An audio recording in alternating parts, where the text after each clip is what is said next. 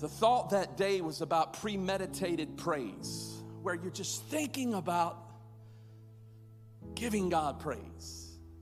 We're thinking about a lot of things. We're thinking about the grocery list. We're thinking about the, the things to do list. We're thinking about saving for vacation. We're thinking about buying a new house. We're thinking about this. We're thinking about that. We're premeditating things that we end up doing, and sometimes we don't premeditate our praise. And I said something like this so many times we're waiting for a specific moment to praise. But what if it's our praise that brings about those moments?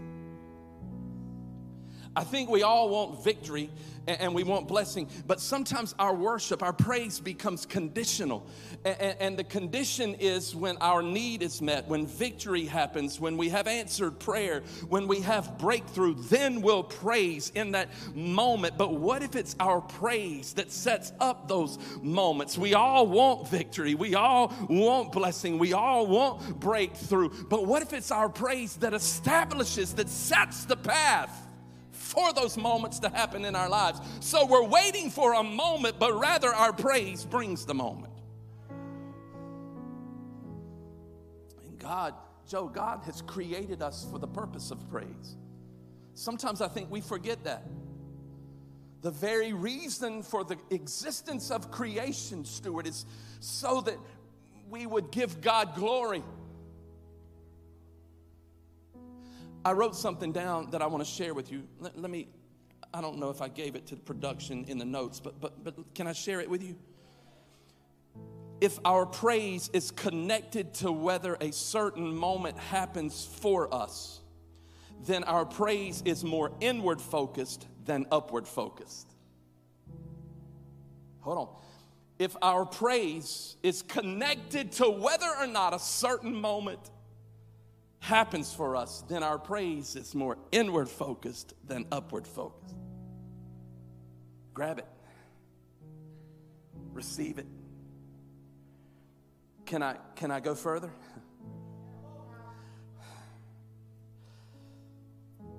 If that is the case, then our praise is contingent upon whether God is meeting our need or not.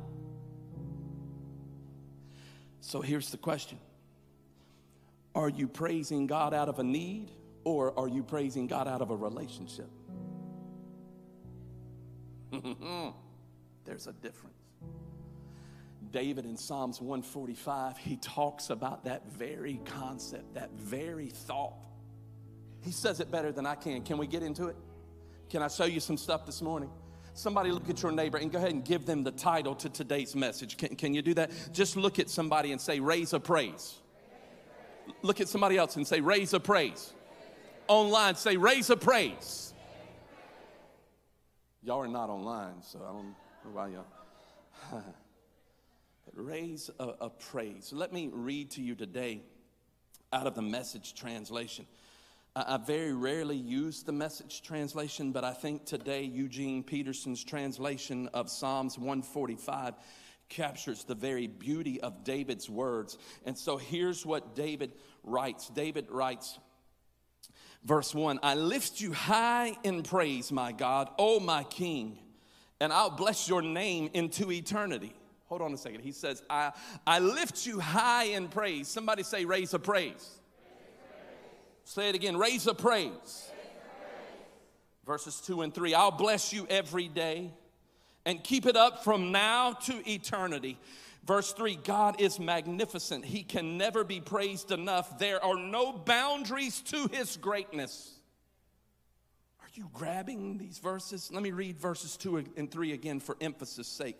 I'll bless you every day and keep it up from now to eternity. Why? Because God is magnificent. Somebody say, God is magnificent. He can never be praised enough. There are no boundaries to his greatness. Hold on a second.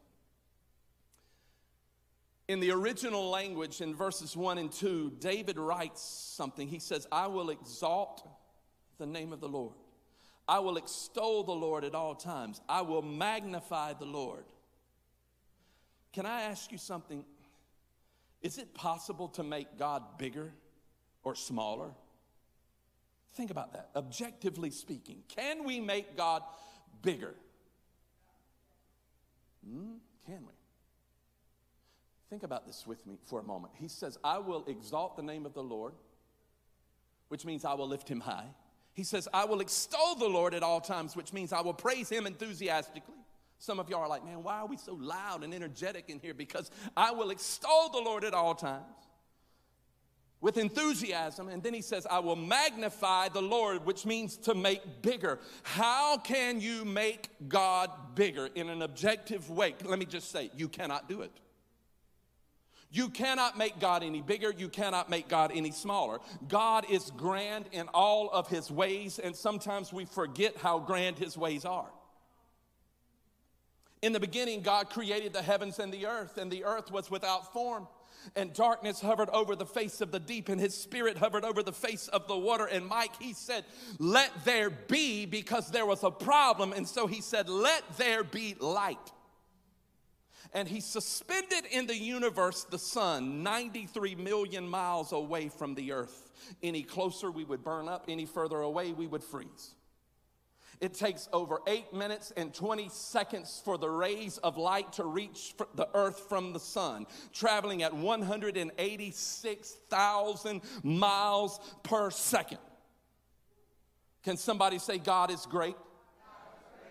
The Spirit, it says, hovered over the face of the water. Scientists tell us that there are 326 million trillion gallons of water on the face of the earth. I cannot even fathom that number. Scientists tell us that there are more than 3 trillion trees on the face of the earth. I could continue to give you scientific facts that prove the greatness of God, but we cannot make God any bigger and we cannot make God any smaller. The problem is we forgot how big God is. The question is not can we make God bigger? The question is have we allowed a big God to be small in us?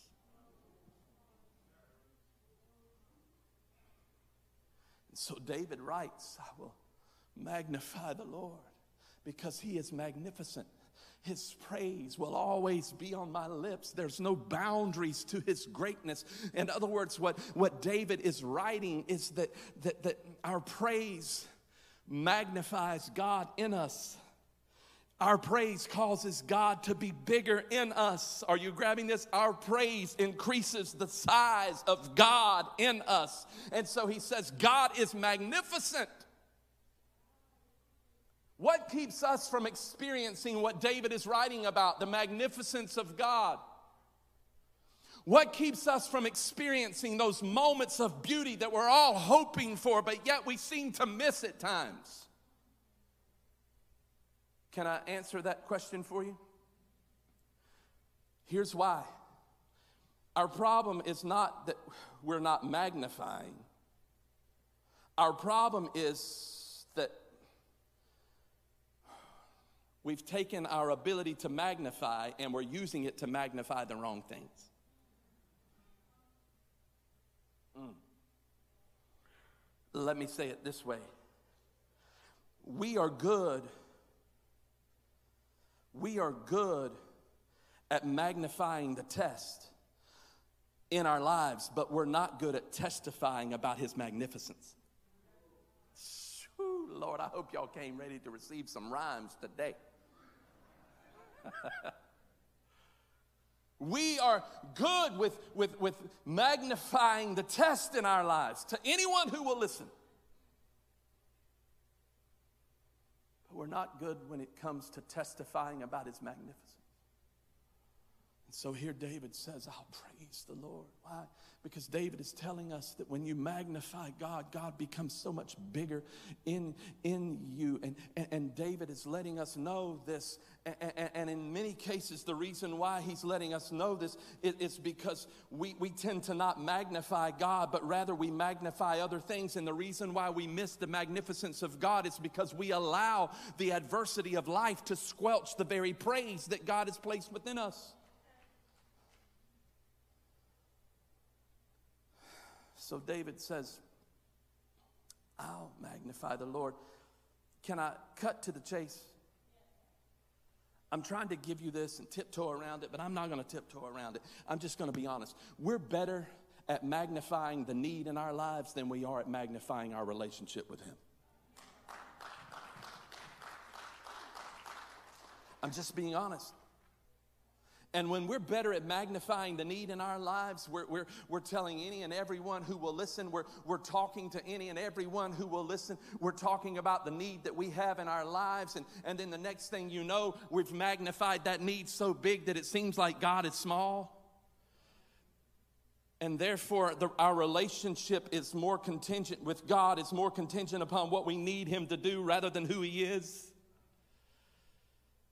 And because he's not doing what we need him to do, then all of a sudden we begin to wig out because where is God at? I thought he was a big God. And it's all because what you're magnifying. You're, you're, you're, you're, you're magnifying, listen, you're, you're magnifying your need rather than your relationship with God. You're magnifying your problem rather than how good and how magnificent that, that God is. And so you, you, you magnify your need, you, you, you, you, you stew on your need, and, and, you wonder why God's not showing up, so you don't go to sleep because of your need. You, you, you, you, you talk to anyone about your need, you're, you're magnifying your need, and so your need is getting so, so, so, so big because you talk about it so, so, so, so much that it seems huge in the windshield of life, and you wonder where God's even at.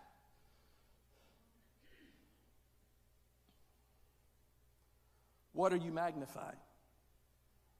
That's a question that I think you need to answer today in your spirit. What is it that you are magnifying? Because if your philosophical view is to, to magnify your need, then that just means that your praise is more inward focused than upward focused. That just means that your connection with God is about what His hand can do for you rather than who He is as the creator of the universe. When you begin to perceive your need is smaller, then your worship gets louder.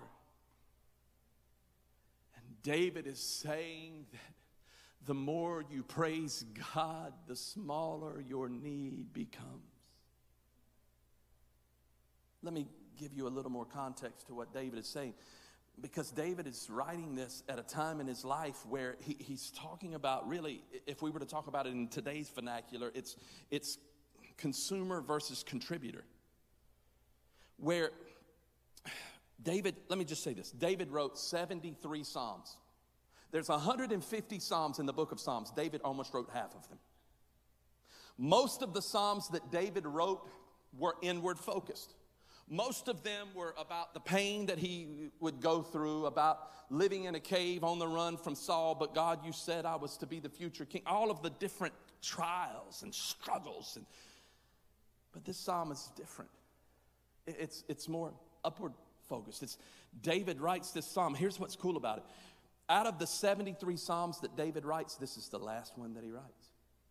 It's the last one that his pen captures, which means he's older and he's beginning to look back on life and he's seeing, hold on a second, there, there were times I had no idea that God was even there.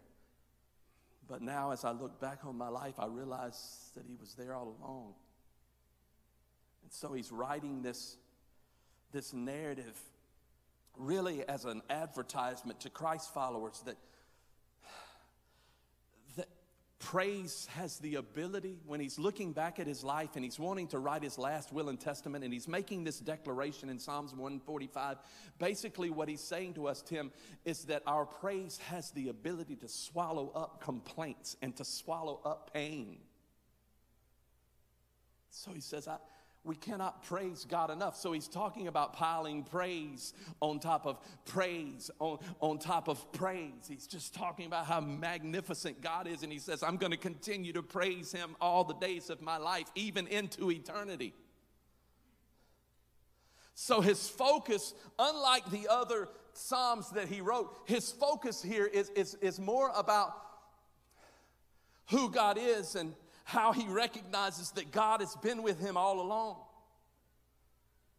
So for David, He's saying you can't give God a half-hearted praise. We, we can't praise, praise him a, enough. And it's like David is saying, yes, you're going to have situations, you're going to have problems, but you've got to pray through those problems. You've got to praise through those problems. And if you are only looking to God for what he can give you with his hand, if, if your relationship with God is more about getting from God rather than God doing a work in you, you see, if it's all about what he can do for you when you need something, how you need something, rather than, than God doing a work, and so you refuse his, his, his desire to do a work in you, and you wonder why your need seems to be so big and your God seems to be so small. But when you allow God to do a work in you, can I tell you what happens? Then all of a sudden, your heart begins to well up with the courage of the Lord, and the thing that you've been needing happening to happen hasn't happened yet, but yet you're still content. You know why? Because your, your contentment is not in whether or not your need is met. Your contentment is in that God is magnificent. You see, so when the thing doesn't happen and that thing doesn't happen when you thought it was happening or should happen, you don't trip out. Why? Because you know that God is a great God and He's still worthy of all of your praise.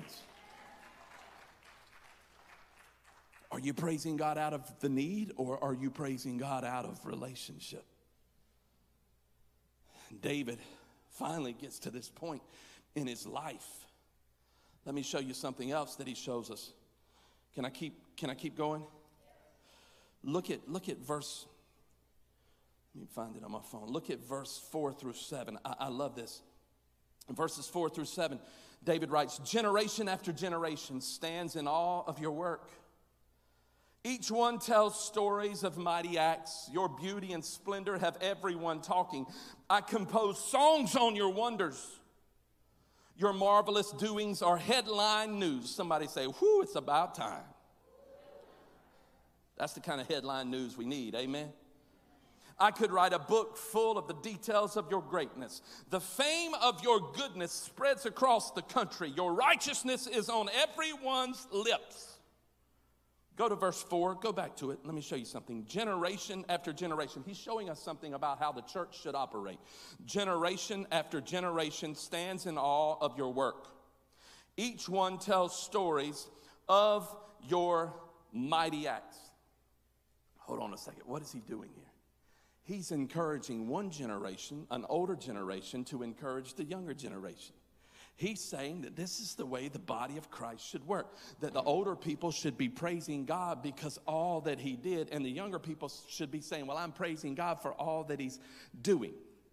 Do you see what I'm saying? He, he's saying that the older generation should be encouraging the younger generation in their walk with Christ. The older generation should be testifying about what God did. The younger generation should be testifying about what God is doing. Because the works of God never cease. If you grew up in church, we used to call that testimony time. Y'all know what I'm, y'all remember testimony time? It was like somebody got a praise report. And then Sister Sally, she just took the microphone and she just took the service over, you know. It's the praise, listen, the praise report, we did it old school, I know that, but can I tell you something? Testifying is praising.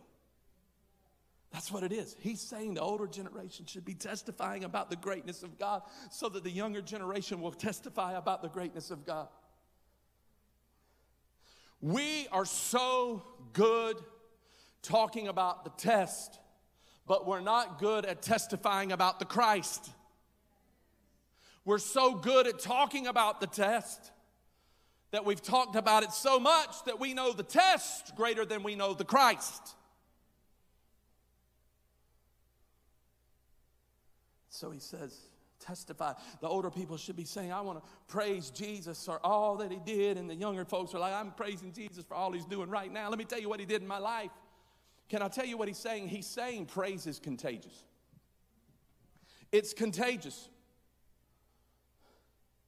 Can, can, I tell you something I've experienced in, in, in just this church?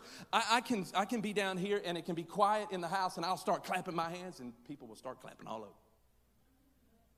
It's not because I'm clapping, it's because they hear somebody clapping. They don't even know who it is clapping. They just hear, and so everybody else starts clapping. It's contagious. Pray, when you can praise through a problem and somebody else gets into a problem, they say, hold on a second, he praised through the problem. And I saw how he went through the problem. I'm going to praise through the problem. It's contagious. It's like when you're in Walmart. Look, we're dealing with COVID. We've been dealing with COVID for 16 or 18 months. And you go to Walmart and all of a sudden somebody goes,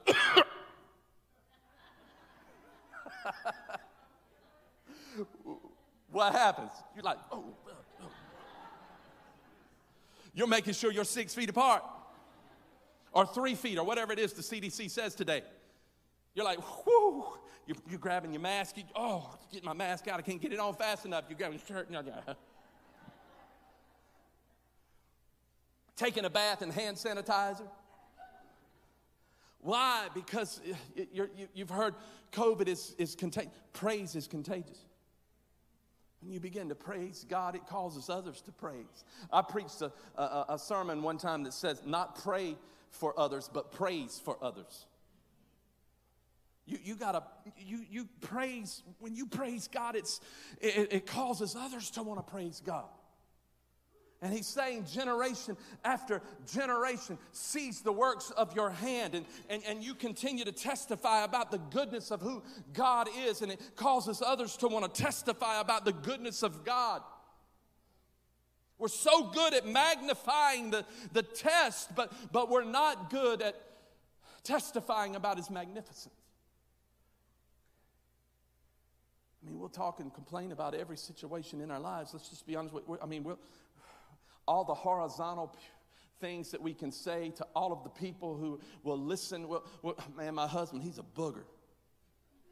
He's just a booger, and if he don't change, I'm telling you, if he don't stop, I, I, if, if, listen, if he don't start treating me better, I'm telling you. Anyone who will listen. Sometimes that courage comes out of your fingertips when it's on your social media.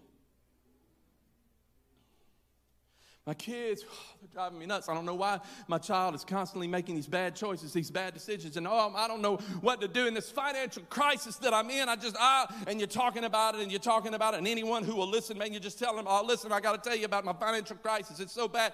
You know, I, I got a flat tire last week, and on top of everything else, I went home after that, and I was saying, honey, can today get any worse? And she looked at me and said, well, we don't have any hot water. I just thought I'd let you know. When it rains, it pours, and we're complaining and we're complaining, and all of our complaints are just horizontally based, inward focused. I don't know who this is for, but we're, we're living in this political culture, this, this, this cultural environment that we have. There's so much pain and, and discord and problems, and some of you have become cynical because of it, and your cynicism has made its way into your faith and you've become cynical because you say, Well, I don't know how they can call themselves Christians. And just because they worship or they think a little differently than you, you want to, you want to criticize them. So your cynicism has brought about criticism, and it's all because you are magnifying the wrong thing. Hello? Isn't it quiet up in God's house? Verses 8 and following. Can I keep going? Praise the Lord, because I'm going. God is all mercy and grace, not quick to anger, is rich in love. God is good to one and all. Everything He does is suffused with grace. Creation and creatures applaud you, God. Your holy people bless you. They talk about the glories of your rule. They exclaim over, over your splendor letting the world know of your power for good, the lavish splendor of your, your kingdom. Your kingdom is a kingdom that's eternal. You never get voted out of office. What? Did y'all see that? Can I tell you something? And this is not a political message. I, I, I, don't care which side of the aisle you fall on, left or right, or if you're in the center. I don't care if it's blue or red. I don't care any of that stuff. We put so much emphasis into a, a, an office when God never gets thrown out of office. Do you not think God is in control? It doesn't matter who.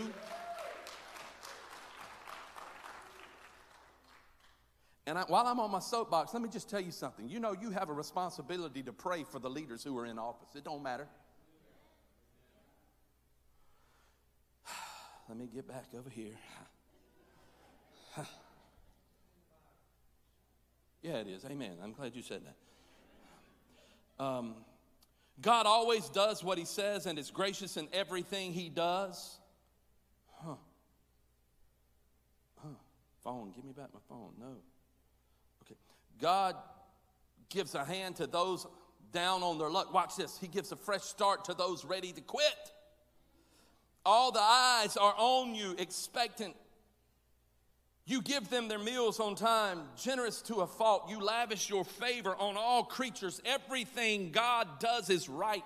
And the trademark of all of his works is love. Oh, my Lord. The trademark, somebody say, God loves me. Loves me. God, and the trademark. He says that he gives a, those who are down and out, he gives them a hand, Mike. He said, Those who are about to quit, he gives them a fresh start. And his trademark is love.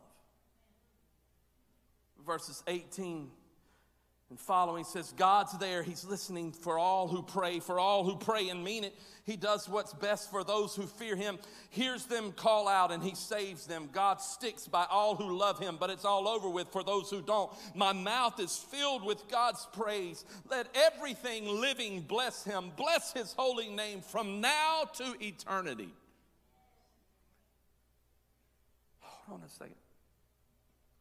David is trying to teach us something here. This is the last thing that David could say to us. This is his last will and testament. This is the declaration of his life. It's the last thing that his pen would write for us to worship to. And so many other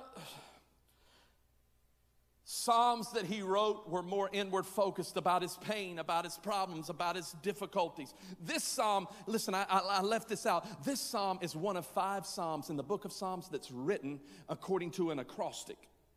In other words, every single verse starts with the subsequent letter in the Hebrew alphabet. It's as if David is saying God is everything from A to Z. He's all that in a bag of chips. He's everything. But right here, he's saying, I'm going to praise you all the time, God. It's at the end of his life. All of his other Psalms have been about this inward pain, this inward focus. And, and, it's like in this moment that he's saying, You know what? I can see, even though you can't while you're going through it, now that I'm old, I can look back at all of the trials, all of the tribulations, all of the situations, and I can see that God was with me. I can see how he was working with me. I could see how now I should have known then what I know now because now I know praise would have unlocked the heavens, I know that praise would have been all, the, I know that all I needed to do was raise a praise. I don't know who this is for, but uh, do not die in your circumstance.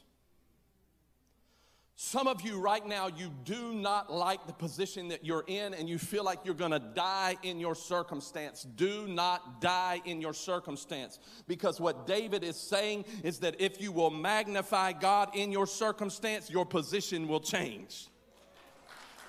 David is saying that if you'll lift up your head and your heart and your voice unto God, that all of a sudden when you begin to praise God, that your heart will be full of the courage of God. And when your heart is full of the courage of God, you can grab five stones and begin to swing that slingshot and you can take on that giant. When your heart is full of the courage of God, you can walk underneath the heaviness of that load. When praise fills your heart, you can be living in a cave on the run from Saul, but focus focus upon the goodness of God. When praise fills your heart, people may have counted you out, but God will lift you out. When praise fills your heart, you may be in a situation, but the situation will not overcome you.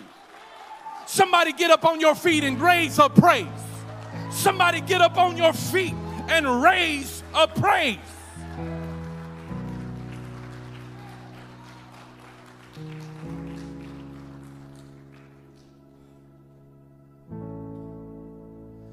Says,